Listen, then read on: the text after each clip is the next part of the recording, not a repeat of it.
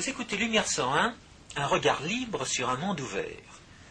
Aujourd'hui, François Guillaume et moi-même, Georges Lannes, vous proposons un échange sur la monnaie chinoise, sur le yuan chinois.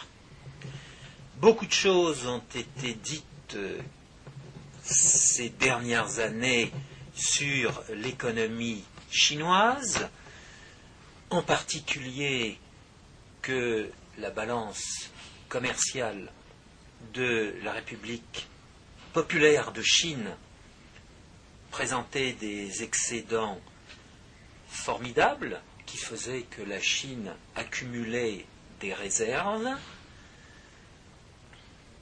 Eh bien, nous allons nous limiter aujourd'hui, nous ferons une émission une prochaine fois sur l'explication de ce que aujourd'hui nous allons décrire.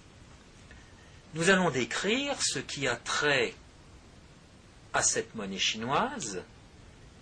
Nous allons décrire les conditions de cette monnaie chinoise qui vont nous amener à parler des taux de change, ce qu'on devrait De la dénommer- notion de taux de de la notion de taux de change, ce qu'on devrait dénommer aujourd'hui prix des monnaies échangeables internationalement. Nous allons parler du contrôle d'échange qui est pratiqué en Chine et qui, il y a une quarantaine d'années, allait être pratiqué en France. Nous étions en 1969 allait être pratiqué pour quelques mois, mais nous en sortions déjà. Et à cela, nous euh, donnerons des perspectives en relation avec euh, le marché libre euh, des monnaies échangeables internationalement, des bienfaits des monnaies échangeables internationalement. Nous allons donc commencer par évoquer l'évolution du prix du yuan sur euh, ces dernières années en relation avec euh, le dollar. Oui, Et par implication, vis-à-vis des autres monnaies. Car euh, si le yuan a pris récemment une certaine valeur par rapport au dollar, est-ce qu'il a pour autant pris de la valeur par rapport au l'euro? C'est la question qui a lieu de se poser. Oui, mais alors c'est pour ça. Donc, pour, pour fixer les idées, euh, il faut se Est-ce reporter. que c'est le yuan qui monte ou est-ce que c'est le dollar qui baisse? Exactement. Et il importerait que les gens aient une mémoire euh, au moins euh, jusqu'aux années, au début de la décennie 1980, où à l'époque, le, le yuan valait, je dirais, euh, le- le prix à l'époque, c'était un dollar pour un yuan 50. Et on en est à combien maintenant? Et aujourd'hui, on en est à euh, un dollar pour un peu moins de 7 yuan. Autrement dit, en 30 ans, force est de reconnaître que le prix euh, du dollar en yuan s'est largement apprécié, puisqu'il a grosso modo été multiplié par plus de 4. Oui, mais ce que ça veut dire, c'est que euh, y a eu des hauts et des bas, parce que là, Exactement. euh, aujourd'hui, ce dont on parle, c'est beaucoup plus d'une hausse du yuan par rapport au dollar que d'une baisse. Oui, alors il en est ainsi parce que ceux qui en parlent n'ont pas de mémoire euh, ou ont la mémoire courte. Je décris très rapidement cette évolution. Le- le dé- au début de la période, c'est c'est le dollar qui monte par rapport au yuan. Voilà. Et, alors, euh, et à, à partir d'un certain moment, au milieu des années 80, le- le- les autorités monétaires chinoises décident de fixer le taux de change de, de leur monnaie par rapport au dollar. oui, C'est-à-dire finalement d'ab- d'abandonner le- le- leur politique monétaire au, au système euh, de réserve fédérale américain. Ça s'est passé en, plusieurs temps. Bon, il y a d'abord, Il y a aussi une question que je voudrais poser, moi, que je- qui n'est jamais euh, très bien compris ce que ça pouvait vouloir dire. Il y a des gens qui disent que le trésor américain est responsable de, d'influencer le taux de change américain. Moi, j'avais cru comprendre que ce qui fixait les, taux de change, plutôt les prix des, monnaies échangeables internationalement, c'était l'offre et la l'offre de la monnaie américaine, c'est le système de réserve fédérale qui l'assure plutôt mal que bien. alors, qu'est-ce que ça peut vouloir dire? Est-ce que c'est uniquement un, rôle de, perroquet qu'assume le secrétaire euh, au Trésor pour faire monter ou baisser le, dollar par rapport aux autres monnaies? Ça, c'est une, règle institutionnelle américaine ah qui veut Qu'est-ce que, ça peut bien vouloir dire dans la réalité? Ça veut dire dans la réalité que le Trésor veut que le dollar ait tel prix en monnaie étrangère et il demande à la Banque centrale de faire en sorte qu'elle arrive à ses fins. Mais est-ce qu'elle a l'obligation de, lui obéir? Oui, alors c'est là où il y a des, coups de canif dans ce qu'on présente toujours comme l'indépendance euh, de la Banque centrale des États-Unis vis-à-vis du pouvoir politique. Euh, elle, est, elle, est, indépendante en ce qui concerne la gestion de la quantité de monnaie, mais elle n'est pas indépendante en ce qui concerne la gestion euh, du taux de change. Mais tout cela, derrière cela, absolument, c'est incohérent, mais c'est en relation avec quoi? Eh bien, avec la connaissance économique dans le domaine. Euh, on, voudrait qu'il y ait un taux de change qui soit indépendant euh, de la quantité de monnaie, c'est une stupidité. Autrement dit, les juristes. C'est le principe du lièvre, qu'on ne peut pas courir deux lièvres à la fois. C'est Milton Friedman qui, a quand même posé clairement le, dilemme. Il a dit ou bien vous avez une politique monétaire indépendante, et dans ces cas-là, le, taux de change va s'ajuster, ou bien vous avez une politique de change, et dans ces cas-là, vous n'avez pas de politique monétaire indépendante. Oui, mais ça va même plus loin parce que. Et les hommes d'État ont, passé leur temps à essayer d'échapper à, euh, à, ce dilemme. Est-ce qu'on peut. On a l'impression qu'on a, en étudiant la, politique de contrôle d'échange en, Chine, euh, c'est que cette politique de contrôle d'échange est un des moyens qui sont utilisés pour essayer d'échapper à la, réalité inéluctable du dilemme en question. Oui, mais le dilemme dont vous parlez, François Guillaumard, s'insère dans d'autres dilemmes qui vont être euh, euh, mis au grand jour dans la décennie 1960 par Friedman, mais aussi par euh, Robert Mundell, et c'est ce qu'on appellera la policy mix. Ah Faut-il affecter la politique budgétaire à l'équilibre intérieur ou à l'équilibre extérieur Faut-il affecter la politique monétaire que l'équilibre euh, L'équilibre, justement, en relation avec la balance des paiements, ça c'est l'équilibre extérieur. L'équilibre intérieur, c'est en relation avec la stabilité des prix et le plein emploi. Et à l'époque, on parlait des politiques de stabilisation. C'est un peu rigolé aujourd'hui dire, entendre parler des politiques de plein emploi. Alors on voit que tout ce que font les hommes de l'État augmente le chômage. Mais tous ces travaux ont, débouché sur des modèles économiques qui, et même des modèles économétriques qui, les uns après les autres, ont été abandonnés. on a l'impression aujourd'hui d'une gigantesque régression où les, hommes de l'État s'accrochent au charlatanisme keynésien qui, fondamentalement consiste à dire que les lois de l'arithmétique comportera des exceptions nombreuses euh, à partir d'une confusion absurde entre l'épargne et la thésaurisation. Euh, mais ils se raccrochent à ce qui leur a été enseigné dans les écoles qui les ont euh, menés où ils se trouvent aujourd'hui. dans le cas de la France, l'ENA. J'entendais tout à l'heure un, historien supposé nous parler du protectionnisme à la française, un élément de l'identité nationale, hélas. Et, ce qui m'avait frappé, moi, c'est que c'est un individu animé par une neutralité mauvaise loi euh, raisonnait comme si on ne pouvait pas savoir si le protectionnisme était vrai ou s'il était faux. Il y a quelque chose qui est essentiel dans l'histoire de la pensée et de l'université française, c'est que la, la Troisième République a créé une, un corps de professeurs de sciences économiques dans l'université dont elle s'est bien assurée qu'ils étaient incompétents. Mais en, exigeant à partir de 1880 que les gens qui enseignaient la, science économique dans l'université française fussent agrégés de droit. Exactement. Alors, comme il n'y avait pas un seul économiste compétent qui fut agrégé de droit et pas un seul agrégé de droit qui fut euh, compétent comme économiste, ça garantissait l'incompétence des professeurs d'économie. Et pourquoi est-ce qu'il fallait garantir l'incompétence des professeurs d'économie? Eh bien, pour tordre le cou à l'enseignement des raisonnements qui démontraient l'absurdité de l'interventionnisme étatique et notamment du protectionnisme.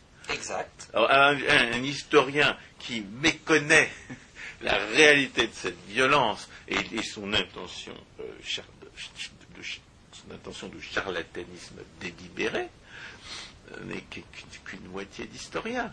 Quelle que puisse être l'idée qu'il se fait de son métier et de sa compétence.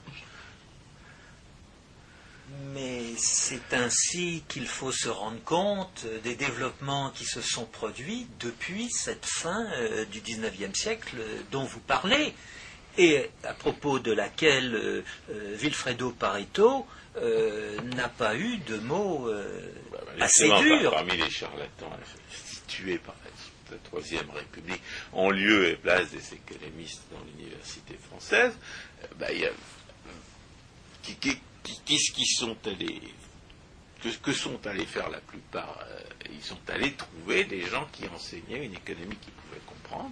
Et les gens qui enseignaient une économie qu'ils pouvaient comprendre, c'était, d'autres charlatans.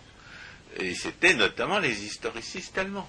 C'est pour ça que chez Charles Gide et Charles Ries, qui sont bien caractéristiques de l'enseignement de l'économie à la française de cette époque, on trouve des références euh, à, à Spoller et autres et autres historicistes et autres socialistes de la chair, comme si c'était des gens sérieux, alors qu'ils n'ont jamais, absolument jamais rien inventé. Exact. Euh, Ludwig von Mises, qui avait été formé à cette école-là, et qui avait, avait eu l'occasion de se rendre compte que l'historicisme ne, marche pas. Euh, pas encore, pas encore à l'intention des historiens. L'historicisme, ça consiste à balayer tout ce que le raisonnement logique a permis d'établir en, sciences économiques pour, faire de soi-disant de, pour soi-disant faire de prétendues observations historiques dont on, prétend déduire par la suite des, généralisations. pour commencer, on, commence par, par écarter tout ce que les prédécesseurs ont fait. Constructivisme socialiste typique, euh, moi je suis intelligent, les autres euh, sont des imbéciles. Et, surtout en raison du fait que je ne comprends pas ce que disent les autres. Oui, mais alors François... Si je, ne comprends pas ce que disent les autres, c'est pas parce que je suis complètement incompétent dans ce domaine, mais parce qu'ils sont a priori des imbéciles. Mais François, là je vous interromps parce que c'est très important ce que vous dites à l'instant. Il se trouve qu'au milieu du XIXe siècle, des économistes comme Frédéric Bastiat avaient fait apparaître des erreurs de logique des économistes. Et les historicistes. Des, économistes, entre guillemets. Oui, enfin de, certains. Bah, de, Malthus, de, de, Ricardo. de, de Senior, etc. etc. Bref, bah, c'est comme ça qu'on améliore la science de la théorie économique. Bien sûr. En, mais montrant que certains raisonnements qui paraissaient vrais ne le sont pas. Bien sûr. Mais il faut que d'abord les connaître. Exactement. Et c'est ce qu'explique, et c'est ce qu'explique Bastia en particulier dans Harmonie économique, mais quand son livre sort, des économistes dans lesquels on pourrait avoir foi et dans lesquels euh, Bastia avait foi, je pense par exemple à Gustave de Molinari, eh bien, ne comprennent pas les propos de Bastia. Et d'une certaine façon euh, euh, sont très critiques à l'égard de ce livre Harmonie économique que sort Bastia, à tel point que Bastia dit, bon, ben, puisqu'il en est ainsi, il faut que je fasse une suite à harmonie économique. Malheureusement, euh, la suite est interrompue par sa mort en euh, décembre 1850, alors que Harmonie économique était sortie au début de la décennie 1850. Et les historicistes ont profité de cette situation incommode liée aux erreurs des économistes pour faire ce que vous étiez en train de dire et où je vous ai interrompu. Ce qui consiste à dire qu'ils ne sont pas d'accord entre eux, donc ce sont, des, incompétents, et nous, on va faire de la vraie science. Mais je parlais de, Ludwig von Mises. Ludwig von Mises a été formé à cette, à cette soi-disant école, et comme il y a, comme quiconque fait sérieusement de l'histoire a deux occasions de se rendre compte que l'historicisme est faux, que c'est une fausse méthode, eh bien il s'est rendu compte que l'historicisme était faux et que c'était une fausse méthode. En quoi consistent ces deux occasions? Premièrement, on n'est jamais, en tant qu'historien, on n'est absolument pas dispensé de respecter les règles de la logique. Et à partir du moment où on respecte les règles de la logique, on se rend compte que 2 et 2 font 4, ce qui constitue le, premier niveau de la théorie économique avec le raisonnement comptable. On se rend compte qu'il n'y a, pas de profit certain. Parce que si on raisonne comme s'il y avait un profit certain, on ne peut même pas faire de l'analyse politique. Et à, partir de ces deux, euh, ces deux réalités-là, qui s'imposent à l'historien comme elles s'imposent à l'économiste, eh bien, on peut se rendre compte, que le raisonnement historiciste dit n'importe quoi. Et une autre occasion, puisque on parlait de, Pareto tout à l'heure, de se rendre compte que l'historicisme est faux, eh, eh bien, c'est de lire la description des effets des politiques économiques par des économistes compétents. Et dans, le dernier livre qui paru aux éditions du Trident, le péril socialiste, Pareto décrit les effets du protectionnisme en Italie d'une manière qui, est tout à fait, qui devrait être tout à fait convaincante pour n'importe quel historien. Nous sommes en 1890, dans la décennie 1890. Un historien qui prend connaissance des descriptions de Pareto, s'il n'est pas convaincu, on se demande bien ce qui va le convaincre. Quand on voit des, quand on voit des Italiens qui, qui, connaissent des maladies de, de, carence alimentaire, quand on voit que, quand on voit des, des soi-disant euh, ou, présumés euh, recelleurs du protectionnisme qui n'en profitent même pas parce qu'ils ont surinvesti, bien entendu, dans les activités euh, privilégiées. On, a, l'occasion, en tant qu'historien, de découvrir tout ce que les économistes avaient déjà dit du protectionnisme. D'abord, il appauvrit le pays, absolument, certainement et universellement, et puis, ils ne profitent même pas à ces receleurs présumés, euh, à la fois à cause des lois de l'incidence et à cause des phénomènes liés à habiture camembert, c'est-à-dire à l'impossibilité d'un profit certain.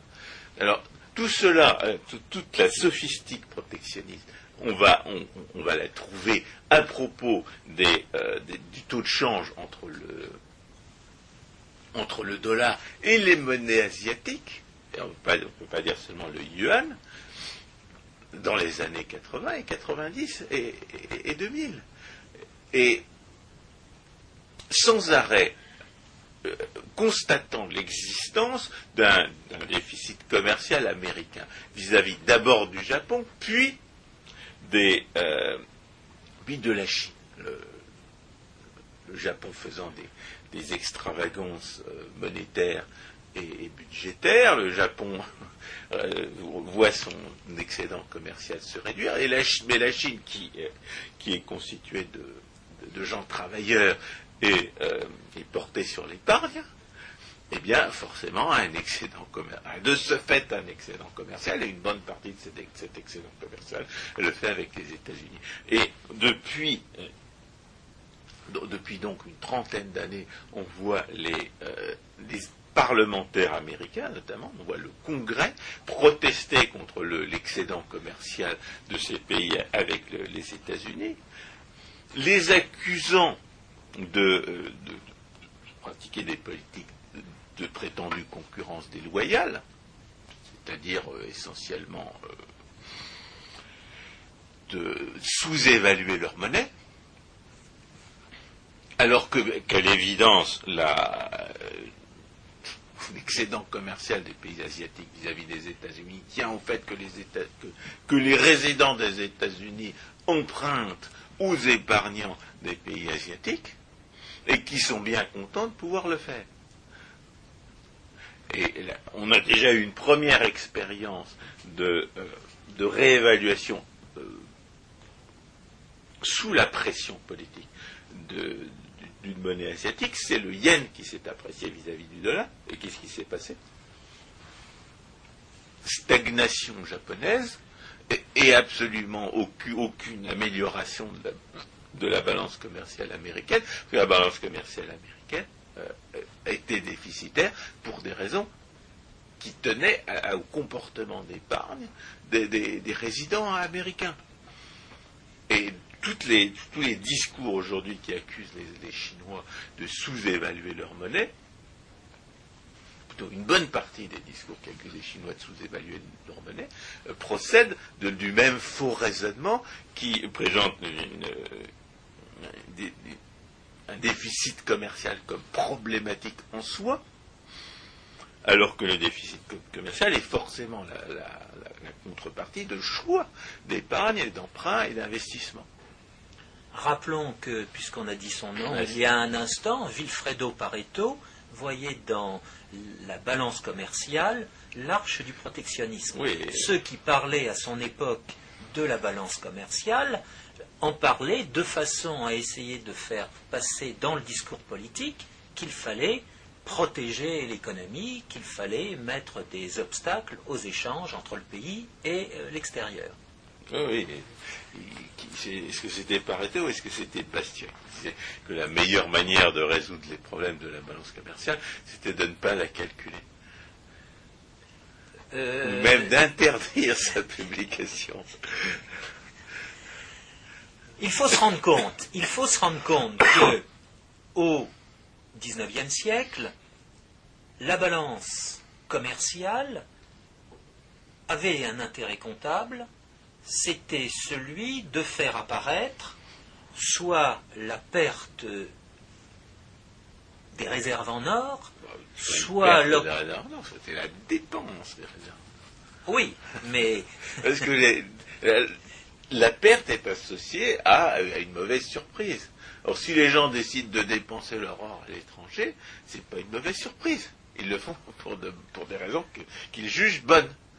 Et si le, si le système bancaire euh, s'étonne ou s'inquiète de voir l'or euh, national filé à l'étranger, c'est parce qu'il est monopolisé. Donc le problème vient du monopole. Il vient de la Banque centrale en situation de monopole, c'est certain.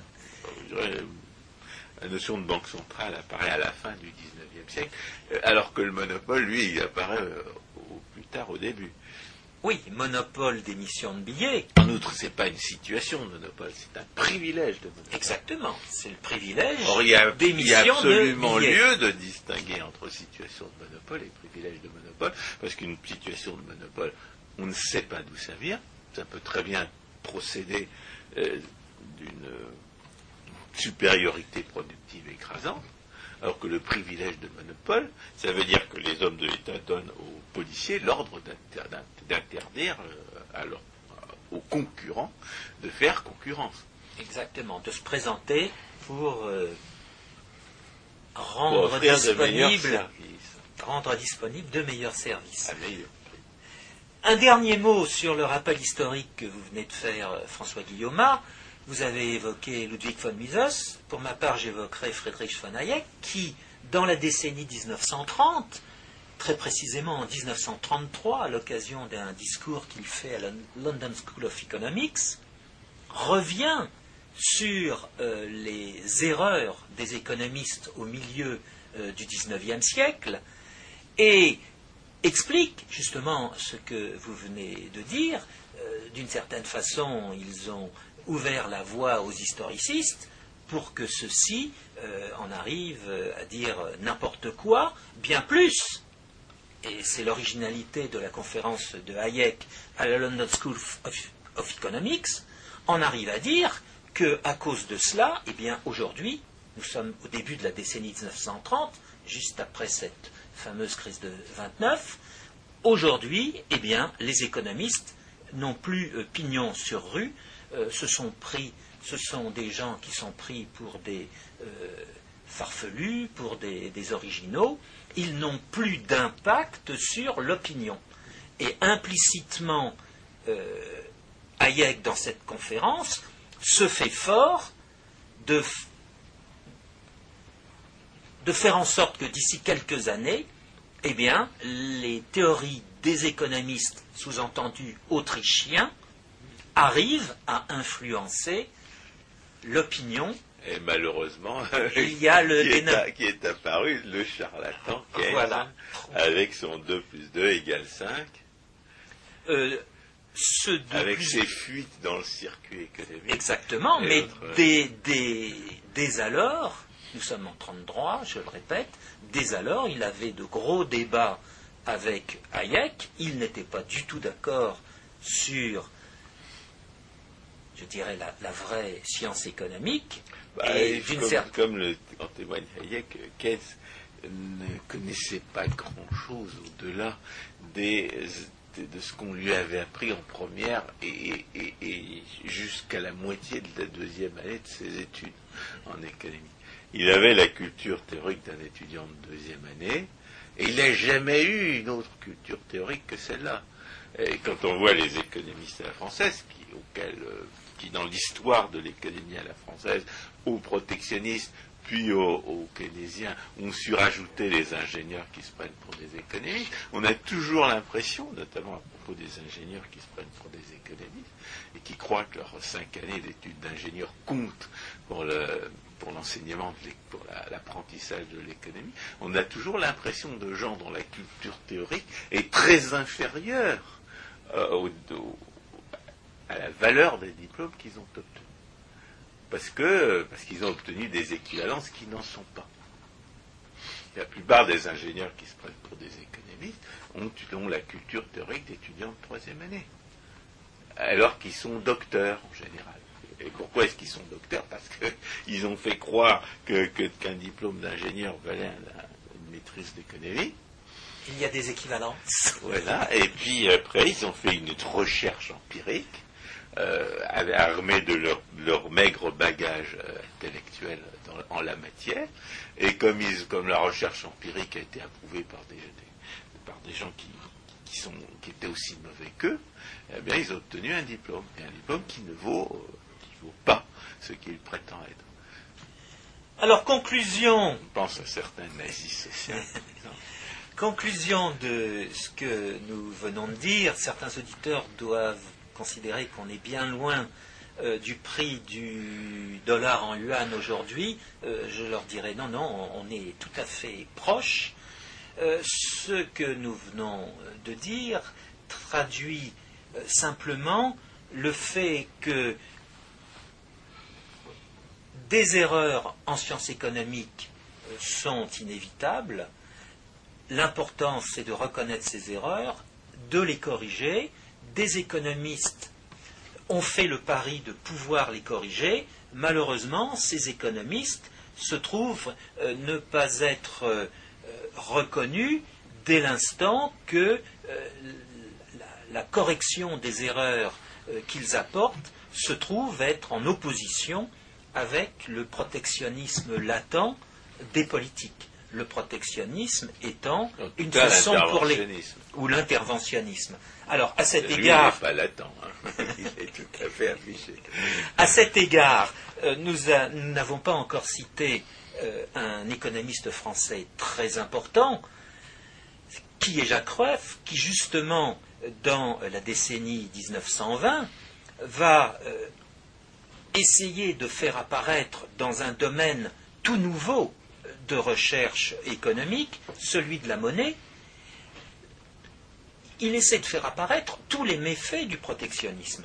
Et c'est ainsi, que l'opinion ou les médias vont lui donner l'étiquette, à leurs yeux péjorative, de l'homme de l'étalon or. Il se trouve que dans la décennie 1920, tout va être fait pour que les gouvernements s'entendent pour sortir de l'étalon or de la liberté de l'étalon or et s'engagent dans la voie de la manipulation de leur monnaie. Ce qu'il faudrait faire peut-être, c'est établir le lien entre le protectionnisme et le, et l'inflationnisme, c'est-à-dire le, rejet des disciplines de l'étalon. Oui, mais on a déjà eu. Ce, dont il s'agit dans, dans, un cas comme dans l'autre, c'est de se soustraire aux lois de l'arithmétique. Les lois de l'arithmétique démontrent l'absurdité du protectionnisme. Les lois de l'arithmétique démontrent que le protectionnisme appauvrit le pays auquel son gouvernement l'inflige, démontrent que le protectionnisme est contraire à l'intérêt national, que les protectionnistes sont des traîtres à l'intérêt national, qui sabotent l'économie nationale, qui appauvrissent, qui par conséquent qu'ils affaiblissent leur pays, que qui donc méritent euh, leurs douze balles dans le dos euh, pour les auxquels les nationalistes les plus excités, euh, eh bien, évidemment, voudraient vouer les traîtres, ce sont effectivement des traîtres, des traîtres par incompétence, des traîtres par indifférence à la vérité, des traîtres par, euh, par, euh, par, pensée magique, par, par intempérance, c'est-à-dire parce, parce qu'ils cèdent à une passion xénophobe ou communautariste au lieu de réfléchir. Mais c'est la même chose des, inflationnistes. Les inflationnistes sont des gens qui, euh, ne réfléchissent pas, qui refusent, de, qui de prendre connaissance de la science euh, disponible au, moment où, euh, où, elle est disponible. Ce sont des gens qui, qui falsifient systématiquement le raisonnement, les raisonnements arithmétiques sur la dépense pour faire croire que l'inflation pourrait produire quelque chose, alors qu'elle ne produit que des illusions,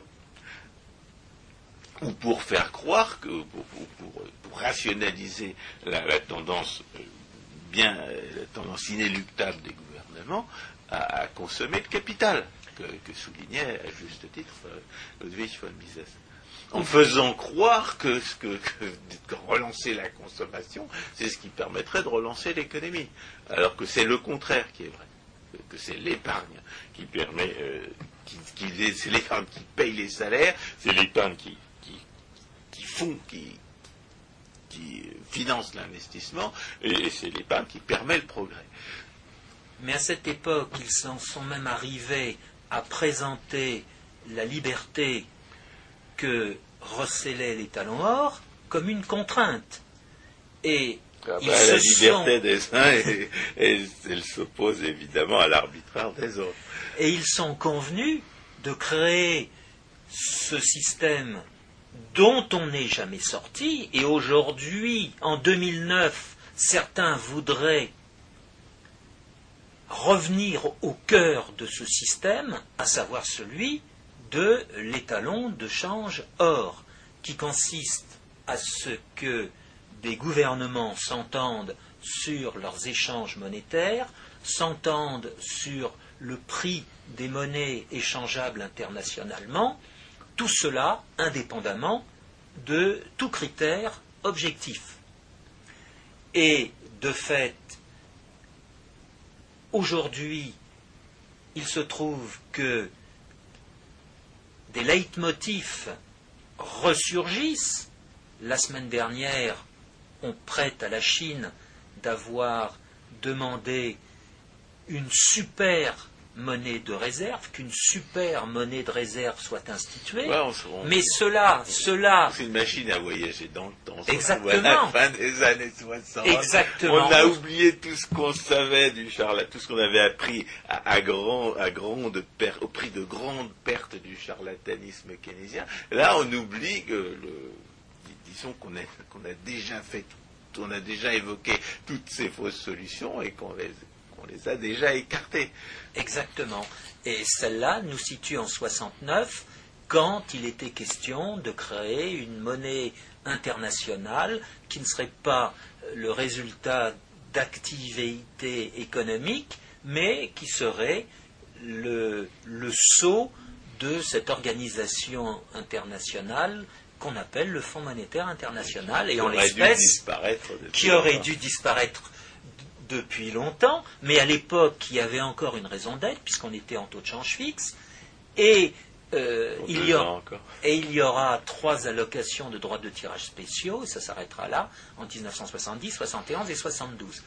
Bien, mais cela étant, concluons sur euh, des considérations en relation avec le yuan Non, ce que chinois. je voudrais dire, c'est que, euh, Pour en- revenir. en tant qu'économiste, autant les arguments euh, accusant les, prétendants j- prouver que les pays asiatiques, successivement le Japon et, la Chine, manipuleraient leur monnaie pour faire de la concurrence déloyale, euh, sont, faux s'ils se fondent sur des arguments de balance commerciale, de balance des paiements. Autant il y a aujourd'hui euh, des théories économiques euh, bien établies qui, qui, qui, qui fondent des tendances et qui euh, donnent à penser que euh, pro- probablement le, le- le yuan devrait prendre de la valeur au cours des, des- des- des années à venir. Exactement. Et, Et, et notamment, tout simplement, l'enrichissement des, Chinois. nous sommes entièrement L'enrichissement des Chinois, le fait que l'ajustement des prix de- de- des monnaies est un bon moyen de, de, traduire cet enrichissement sur, les, marchés internationaux. Le fait que la, productivité des Chinois ne cesse d'augmenter du fait de leur, euh, de leur accumulation du capital, ça doit se traduire par une hausse du, change. Et je dirais même euh, l'accumulation des. Ça, ce sont des tendances, euh, je dirais, euh, de, ce sont des tendances de fond qui, concernent la, production. Euh, à court terme, ce qui, détermine les taux de change, c'est des mouvements de capitaux. Quand vous ne cessez d'accumuler des réserves de change, ou bien vous êtes obligé d'adopter les, faire de l'inflation, ou bien vous êtes obligé à un moment ou à un autre de, laisser votre monnaie prendre de la valeur. Oui, mais à cet égard, nous n'avons pas été suffisamment précis. Je voudrais revenir Et- sur et ce on, a, point. on, a, on, a un, on a un précédent avec l'Allemagne qui n'a cessé de, dans, un- de- dans un, dans un système de, pré- de prétendu change fixe, la, la monnaie n'a cessé de prendre de la valeur par rapport aux autres dans les années 60 et 70. Et- Exact. et que- Enfin, oui, de 1948 à 1998, le prix du Deutschmark a augmenté par rapport au franc. Il ne faut pas euh, l'oublier. Bien, mais je voudrais. Tout le monde est un petit peu au courant de, de cette, euh, comment dire, honnêteté de la politique euh, monétaire allemande, mais Mais Est-ce euh, que ça je- voulait dire, parce que c'est le problème essentiel des Chinois, que lors- lorsque les, la, la Bundesbank avait accumulé des, des réserves en dollars, elle perdait, ces deux réserves perdaient de la valeur lorsque le, lorsque le, s'appréciait. Bien, évidemment, bien évidemment. Elle l'a accepté. Comment, comment est-ce qu'elle s'en est tirée? Il y a un- Étant donné qu'on a le même problème avec les Chinois, comment, comment, comment est-ce que- comment est-ce qu'elle elle s'en est sortie? Est-ce qu'elle a négocié une, euh, une réévaluation de ses réserves ou est-ce qu'elle s'est résignée à ce que ses réserves perdent de la valeur? Bah, C'était une analyse coût-bénéfice. Il y avait, du fait de cette réévaluation, euh, des pertes de change, certes, mais du fait de la réévaluation, il allait y avoir des gains sur d'autres postes, et globalement, euh, les gains étaient supérieurs aux pertes. ce qu'on appelle une amélioration des termes de l'échange. Quand on ne confond pas un gain avec une perte, on considère qu'une réévaluation, ça enrichit tout le monde dans le Exactement. pays. Mais, alors, Mais n'oublions pas que les, que, les, que les protectionnistes pensent exactement le contraire. Parce que mais je, crois que les protectionnismes, les, les protectionnistes laissent de côté ces questions monétaires, ils n'y comprennent pas grand-chose. Ah bah, Et- s'ils ne comprennent pas l'absurdité du protectionnisme, on ne peut pas leur faire confiance pour comprendre autre chose. Avec Bah oui, mais c'est pour ça-. C'est pour ça qu'on. Oui, mais c'est pour ça qu'on n'en sort pas. S'ils comprenaient un minimum les questions monétaires, depuis longtemps, serions, nous serions sortis. Alors, je voudrais fixer les idées sur l'évolution du, yuan chinois sur ces 30 dernières années. Il se trouve que de 1980 à 1987, le prix du dollar en yuan est passé de 1 yuan 60 à 3 yuan 80. Il se trouve que de 1986-7 à 1990, le prix du dollar en yuan est resté à ce niveau de 3,80. De 1900... C'est-à-dire qu'il y a eu une politique délibérée. Parce que ça, exactement, exactement. une telle évolution n'est pas une évolution de marché. Exactement. Une évolution. Et c'est pour ça que je, je donne ces chiffres pour fixer les idées. Ensuite, de 1990 à 1995, il va y avoir une augmentation du prix du dollar en yuan de ce niveau de 3,8 à un niveau de 6,8. Et en 1993. Il y a dévaluation de la monnaie chinoise. Oui, en permanence. Et le grand saut. Est-ce qu'il y, a eu une dévaluation, des, dévaluations successives? Exactement. Donc il n'y a, pas eu maintien de la parité? Non, non. Alors justement, ce sont des accords bilatéraux qui ont amené à euh, cette évolution. Et la grande dernière dévaluation euh, du yuan par rapport au dollar s'opère euh, en 93-94 et fait passer le yuan de le dollar de 5 yuan 80 à 9 à 8 yuan 70. Donc, au maximum en 1994, euh, le prix du dollar se trouve être égal à 8, 8 yuan 70. Il vient de 14 ans plus tôt 1 yuan 70. C'est-à-dire qu'il a pris 8, il a pris 7 yuan en 14 ans c'est considérable. C'est considérable, mais c'est aussi paradoxal, parce que c'est quand même une période au cours de laquelle les, Chinois ont, accumulé. Le mais bien sûr, donc on est en pleine manipulation. Ah. On est en pleine manipulation. Mais une manipulation euh, d'un commun accord ou manipulation euh, Alors, admettons, unilatérale. admettons que c'est une manipulation d'un commun accord avec quelques divergences, mais vraisemblablement, elle se fait d'un commun accord. Chacun ayant le sentiment qu'il bénéficie de ces manipulations. Seulement, que se passe-t-il depuis... Ça veut dire que s'il y, y, a un parti pris euh, de d'évaluer de la part des, du gouvernement chinois, ça veut dire qu'il a choisi de sacrifier le pouvoir d'achat de, de sa population pour, euh, pour développer euh, une, activité d'exportation. Oui, mais alors nous sommes dans la grande modification euh, de la politique chinoise depuis la fin de la décennie 70, depuis la rupture avec le maoïsme. Donc c'est une nouvelle politique qui a été engagée, et surtout dans la décennie 80, il y a 30 ans, euh, c'était Tiananmen, et c'était un accord entre Gorbatchev et les autorités chinoises. 20 ans.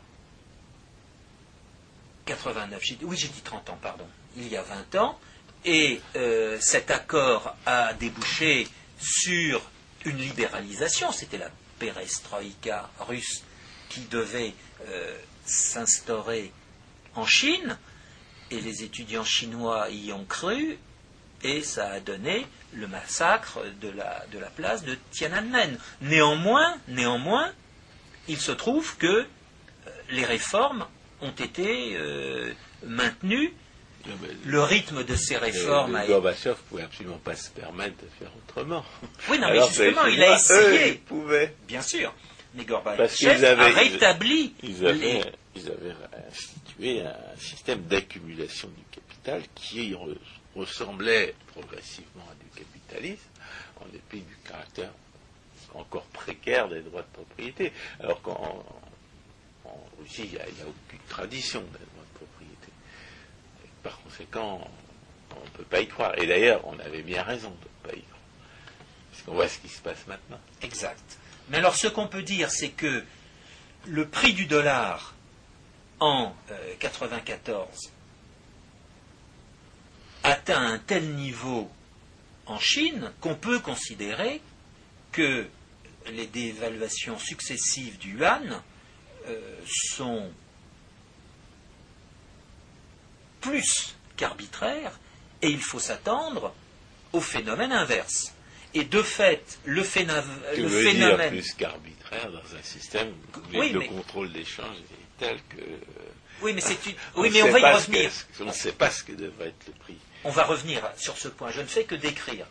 Donc le fait est que depuis 1994, il y a eu de nouveau des accords entre euh, les États-Unis et la Chine qui ont amené d'abord une longue période de taux de change fixe entre euh, le yuan et le dollar. C'est grosso modo la période 1996-2005.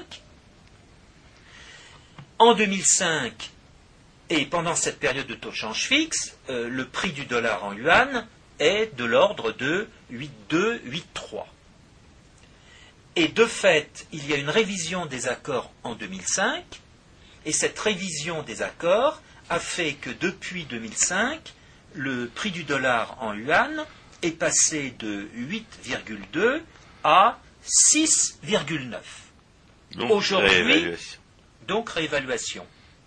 Autrement dit, sur les 15 dernières années, le prix du dollar en yuan est passé de 8,7 à, 6,9. Mais ce prix de 6,9 est largement supérieur à celui de 1994, qui était de 6,9, et a fortiori des années antérieures à 1994.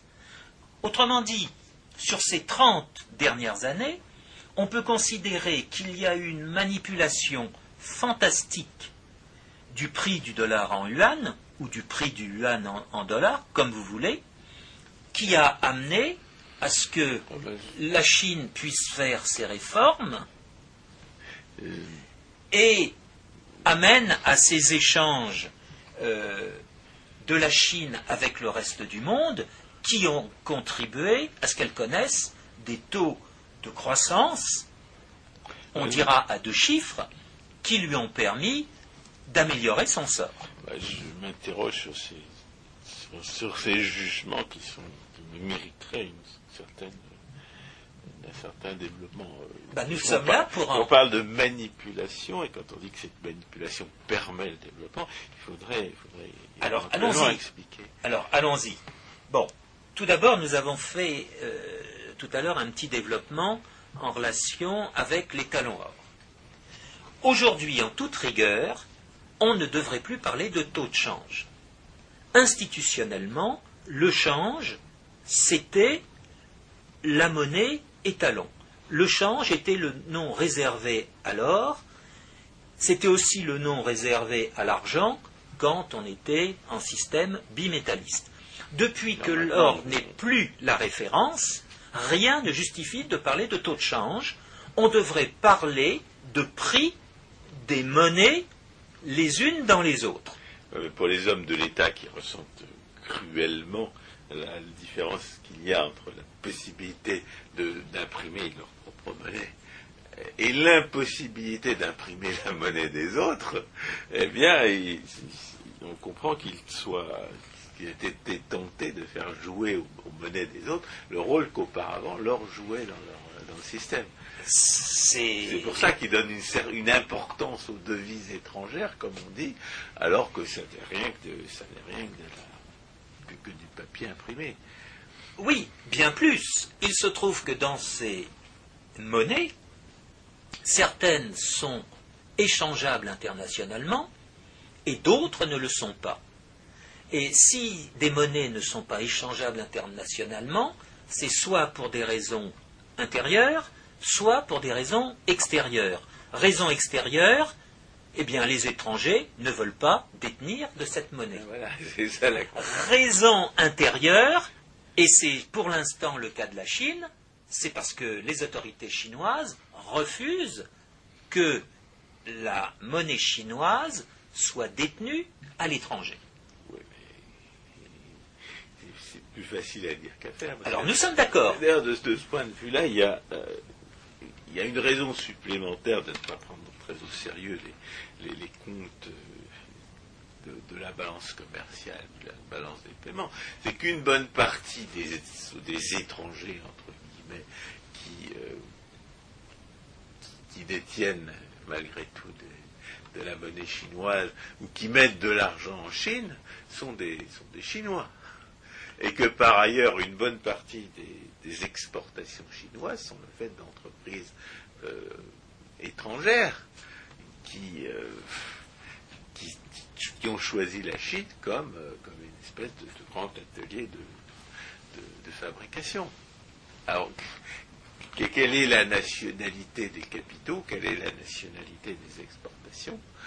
Est-ce qu'on peut dire que la Chine exporte des capitaux et, en, contre, en, contrepartie de, ces exportations tout ça devient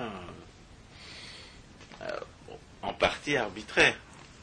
On peut décomposer les, échanges internationaux. Ça, ça, rend d'ailleurs d'autant plus, euh, plus bizarre cette, idée de contrôle d'échange qu'on peut comprendre comme volonté de, part des gouvernants de contrôler ce qui se passe, de ne pas laisser, euh, de pas laisser se développer des phénomènes qui leur échapperaient terme leur échapperait. Mais euh, ça, ne peut pas durer indéfiniment. D'ailleurs, ce n'est pas forcément prévu que ça dure indéfiniment. Oui, mais encore faut-il euh, tabler sur euh, des évolutions de ceci ou cela. Je serai peut-être très sévère, mais on peut considérer que le contrôle d'échange se fait à l'instant T. On interdit la sortie de la monnaie nationale, mhm. point final et on ne justifie pas euh, cette sortie de euh, cette interdiction de sortie de la monnaie nationale.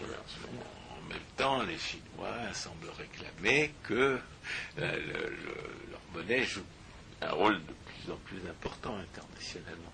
Ils voudraient qu'on leur fasse une place dans la définition des droits de tirage spéciaux, par exemple.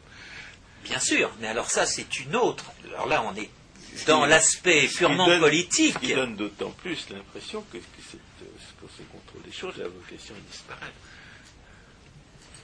Bien sûr, mais.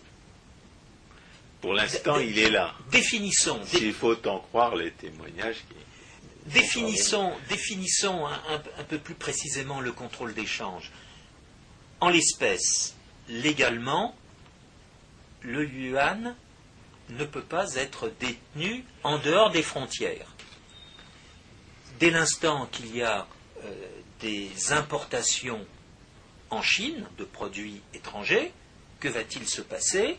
Eh bien, euh, les douanes chinoises vont faire en sorte que euh, ces importations seront payées non pas en monnaie chinoise, mais seront payées en monnaie étrangère. Et principalement, eh bien, aujourd'hui, en monnaie dollar ou en monnaie euro. C'est ça le principe du contrôle d'échange.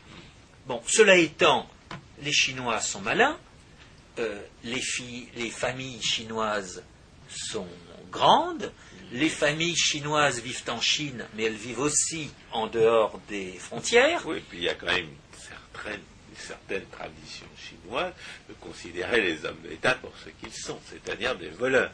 Autrement dit, il y a des filières qui font que le contrôle d'échange n'est pas un contrôle d'échange hermétique à 100%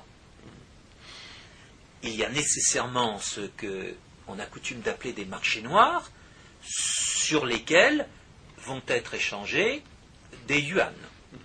Bien. Mais on peut penser que ces marchés noirs sont aux mains des Chinois. Qu'il y ait une certaine réticence des non-chinois à euh, constituer ce qu'on appelait dans la décennie 60 des euro-dollars en Europe. Il est difficilement concevable, jusqu'à présent, que se constituent des des marchés d'euro-yuan en Europe. Euh, dans ce que j'ai pu lire, je n'ai jamais vu euh, une question soulevée à cet égard. A priori, les autorités chinoises font peur. La liberté n'est pas le principe des autorités chinoises. Par conséquent, pourquoi des étrangers en arriveraient-ils à commercer en dehors des frontières chinoises une monnaie qui n'est pas fondée sur la liberté Il y a quand même une grande différence entre le dollar et le yuan, c'est que, quoi qu'on dise des États-Unis, c'est un pays de liberté, alors que euh, la Chine, la République populaire de Chine, est loin d'être euh, ce pays de liberté. Les droits de propriété existent aux États-Unis et sont en gros respectés, alors que les droits de propriété n'existent pas en Chine, et a fortiori, euh, la question de leur respect ne se pose pas. Oui, si, elle va forcément se poser à un moment ou un autre. Elle va se poser, bien sûr. Parce qu'on ne peut pas avoir une économie moderne s'il n'y a pas de droit de propriété. Alors nous y sommes. Alors, Et la question, la vraie question est là. La question est de savoir si le gouvernement chinois va se résoudre à reconnaître, euh, et s'il le peut, je dirais culturellement ou politiquement. Alors c'est la question du marché. De propriété. Alors c'est la question du marché. Pour l'instant, il y a des gens qui sont très sceptiques, et des commentateurs qui disent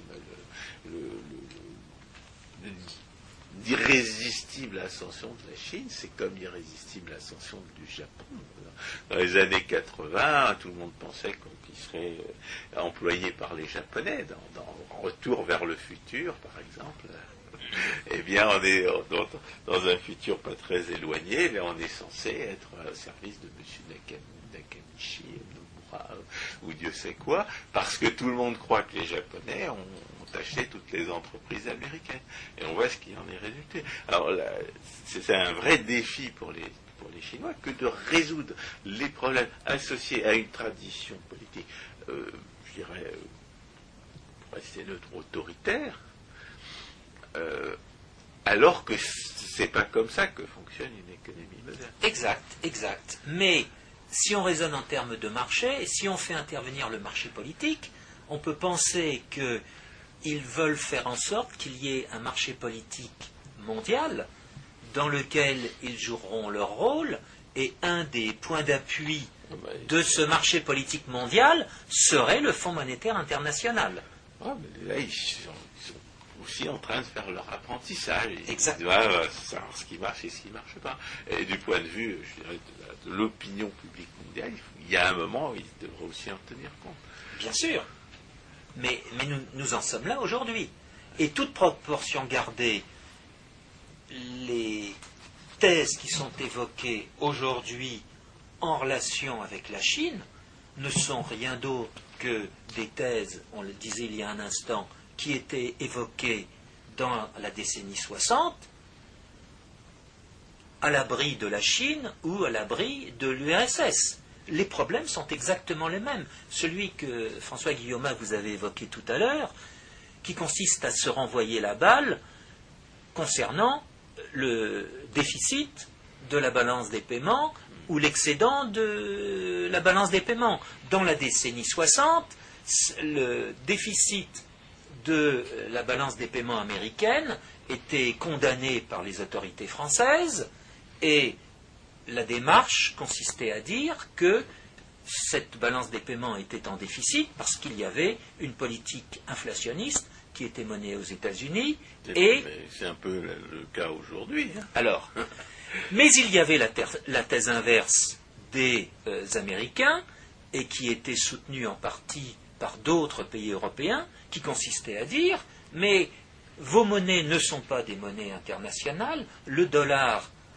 et j'entends par monnaie internationale des monnaies échangeables internationalement à grande échelle, nous sommes les seuls à avoir une monnaie euh, qui est échangeable internationalement.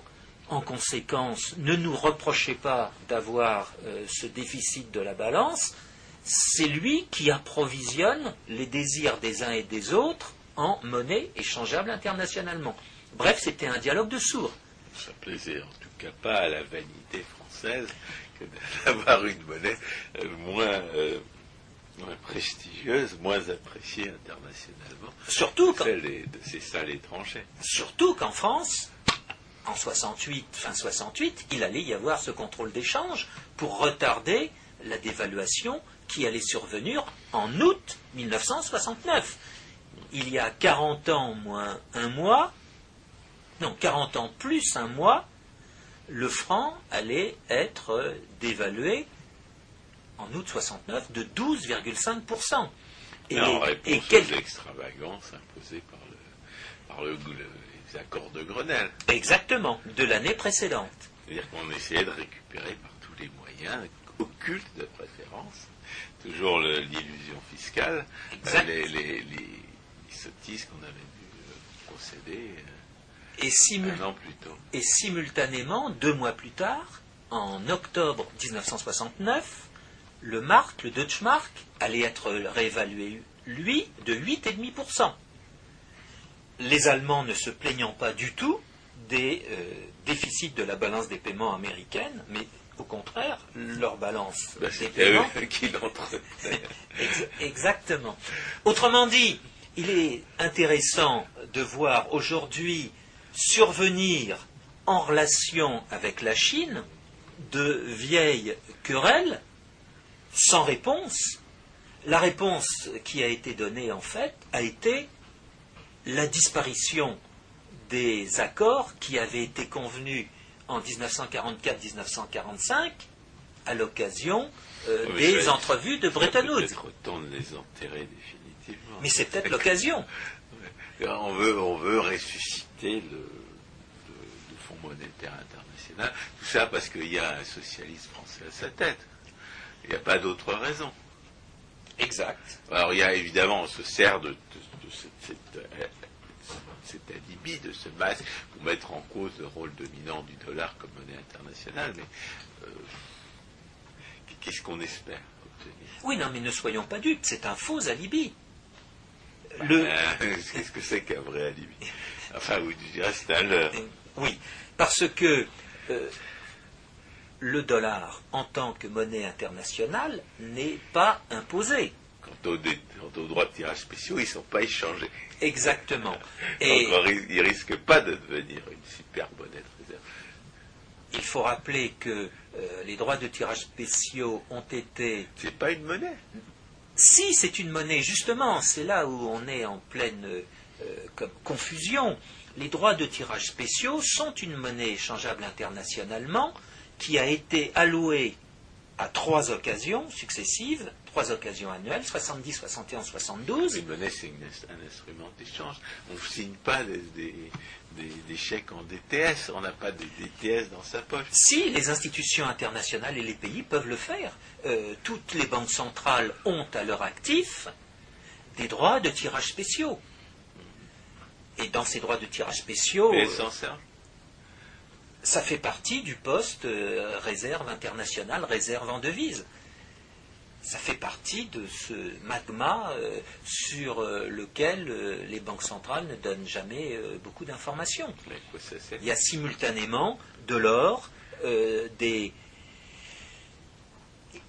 et deux types de droits de tirage spéciaux, parce qu'il y a non seulement les capitaux que je- les pays membres du Fonds monétaire international ont apportés au Fonds monétaire international, mais il y a aussi les droits de tirage spéciaux qu'ils ont reçus et qu'ils peuvent détenir en plus ou en moins de leur allocation. Alors, on ne parle pas de toutes ces questions, tout ça c'est agrégé à l'actif du bilan et euh, tout va bien. Non, ce qui est intéressant, Ça n'intéresse- que des institutions qui ne devraient pas exister. qui ne devrait plus exister, C'est-à-dire non seulement le Fonds monétaire international, mais les banques centrales. et la Banque des règlements internationaux, ne l'oublions jamais celle-là, qui se fait très muette euh, à l'occasion de ces questions. Non, l'originalité en relation avec la Chine, c'est le marché politique. Ce marché politique, aujourd'hui, est complètement hétérogène. Il y a 40 ans, le marché politique n'était pas hétérogène, il était homogène. Le marché politique en question, c'était le marché politique dont le, pivot était le Fonds monétaire international. Aujourd'hui, le marché politique est hétérogène. La Chine, d'une certaine façon, veut entrer dans ce marché politique tout en l'élargissant. La Russie, pareil. À sa façon, le Brésil, pareil. C'est ce qu'on appelle désormais les briques. Autrement dit, il y a des pays qui ont une démarche en relation avec le processus de marché, mais le processus de marché en question, ce n'est pas un processus de marché en relation avec les droits de propriété, mais c'est un processus de marché en relation avec le politique. Avec l'usurpation des droits de produire de la monnaie, avec la, fabrication de la, monnaie sans, contrepartie. Et avec, par conséquent, le non-respect des droits de propriété. on, est dans, les légitimes. Exactement. Il faut donc mettre le doigt là-dessus. Et il, ne faut pas faire des associations de périodes qui n'ont strictement rien à voir les unes avec les autres.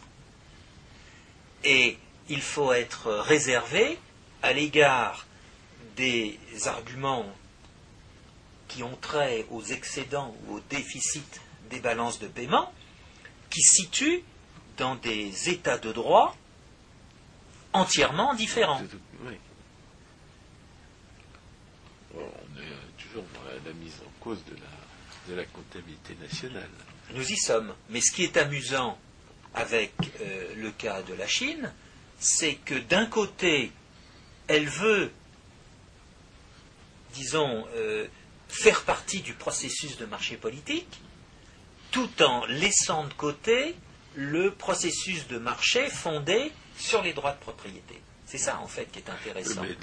C'est le processus de marché fondé sur les droits de propriété qui va assurer la prospérité ben, et qui est conforme au bien commun. Parce que le marché politique, c'est un marché des voleurs. Nous y sommes. Alors, euh, on est toujours flatté d'aller dans, la cour des grands, comme disent les, grands voleurs du sinistère de la, des finances. Mais euh, c'est une question de vanité. Et c'est un, un, monde de gangsters. La, vraie, la vraie prospérité vient des, vient des, droits de propriété. elle naît dans les droits de propriété. Exact.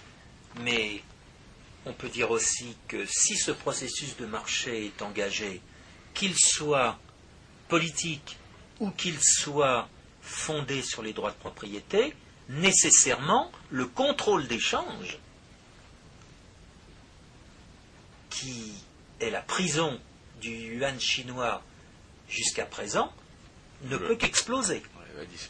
C'est ça. De la même façon que dans la décennie 60, il était évident que, et ça c'est Roef qui l'a écrit à longueur de temps, il était évident que le système de l'étalon de changeur ne pouvait que disparaître, et il disparaîtra avec la décision du président des États-Unis en août 71 sur l'inconvertibilité du dollar en or, on peut dire aujourd'hui, ça c'est une chose certaine, que le contrôle d'échange chinois ne peut que disparaître, et en conséquence, il va y avoir un conflit entre le processus de marché politique et le processus de marché fondé sur les droits de propriété. Pas forcément, parce que si les Chinois sont intelligents, et ils le sont, et ils ont prévu que leur contrôle d'échange ne pourrait pas tenir, ne pourrait pas durer. Donc, ils, vont être obligés d'ajuster le marché politique aux réalités de la. Nous sommes d'accord. Non, seulement du marché euh, fondé sur les droits de propriété, mais du marché politique lui-même. Parce mhm. qu'ils ne peuvent pas aller jouer dans la cour des grands s'ils gardent leur contrôle d'échange. Exact. Mais alors, l'erreur qu'ils commettent, c'est de vouloir renforcer le Fonds monétaire international. Ils devraient. Ils le voient éventuellement comme un moyen de faire pression sur les aussi. Il y a un jeu subtil et compliqué qui euh, n'implique pas forcément qu'ils soient dupes. Exact. Et ce jeu passe aussi par l'expression qu'ils viennent de sortir de super monnaie de réserve. Laissant envisager que cette super monnaie de réserve ne serait pas euh, des droits de tirage spéciaux, mais transiterait néanmoins par le Fonds monétaire international. C'est l'occasion de militer pour les talons or, tout ça.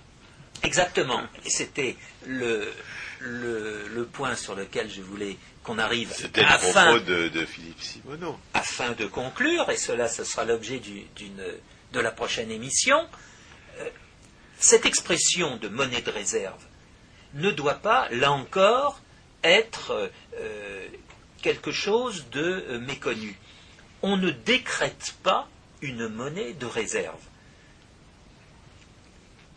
Les monnaies de réserve existent parce que, dans le cadre des échanges internationaux, les opérateurs ont confiance dans cette monnaie. S'ils n'ont pas confiance, euh, la monnaie en question ne sera pas de monnaie de réserve.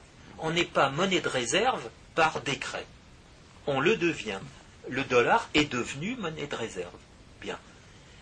Eh bien, l'erreur que font les Chinois aujourd'hui, c'est de parler de cette super monnaie de réserve. Non. S'ils veulent. Bah, les financiers ne prennent pas très au sérieux ce genre de discours. Semble-t-il, d'après ce que j'ai pu lire. Si du jour au lendemain, la Chine dit je mets fin. Ils se demandent plutôt qu'est-ce qu'ils veulent réellement. Exactement. Parce qu'ils ne les prennent pas pour des idiots non plus. Alors s'ils veulent réellement avoir une nouvelle monnaie de réserve, eh bien pourquoi ne serait-elle pas euh, chinoise? Et pour qu'elle soit chinoise, ben, il faut qu'ils mettent fin immédiatement. pourquoi serait-elle pas à leur contrôle d'échange Exactement.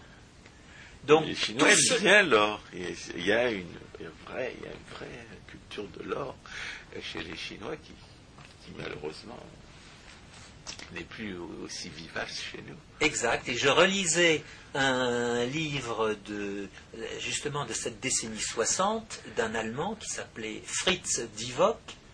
Son livre qui était paru chez Albin Michel s'appelait Or, euh, dollar et je ne sais quoi.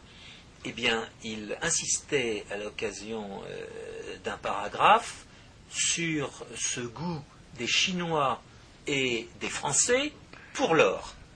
Il n'a pas pris d'exemple euh, d'autres euh, pays, non Et pourtant, dans, ce livre, à aucun moment il n'est question de la Chine, dans la décennie 60. Néanmoins, il éprouve le besoin de parler de, des, accumulations d'or en Allemagne, euh, en, Chine et en France.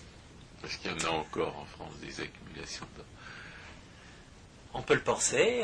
Peut-être que le prochain emprunt euh, qui va sortir euh, aura une garantie or. Pourquoi pas Alors, le, but étant de tromper les gens, on va essayer de les tromper là-dessus aussi. Bon, François Guillaume, je pense qu'on a fait le, tour de la question descriptive, j'insiste. Cette émission se voulait descriptive, poser le problème du prix euh, du yuan, avec cet accent mis sur le prix du dollar en yuan. La prochaine fois, eh bien, nous rentrerons un petit peu euh, dans la théorie, dans cette théorie qui explique euh, les prix des monnaies échangeables internationalement une fois que les, les, les encres, les étalons incontestables ont été abrogés par euh, des réglementations nationales ou par euh, des conventions internationales, comme ça a été le cas avec les talons or. François Guillaume, merci. Chers auditeurs, à la prochaine fois.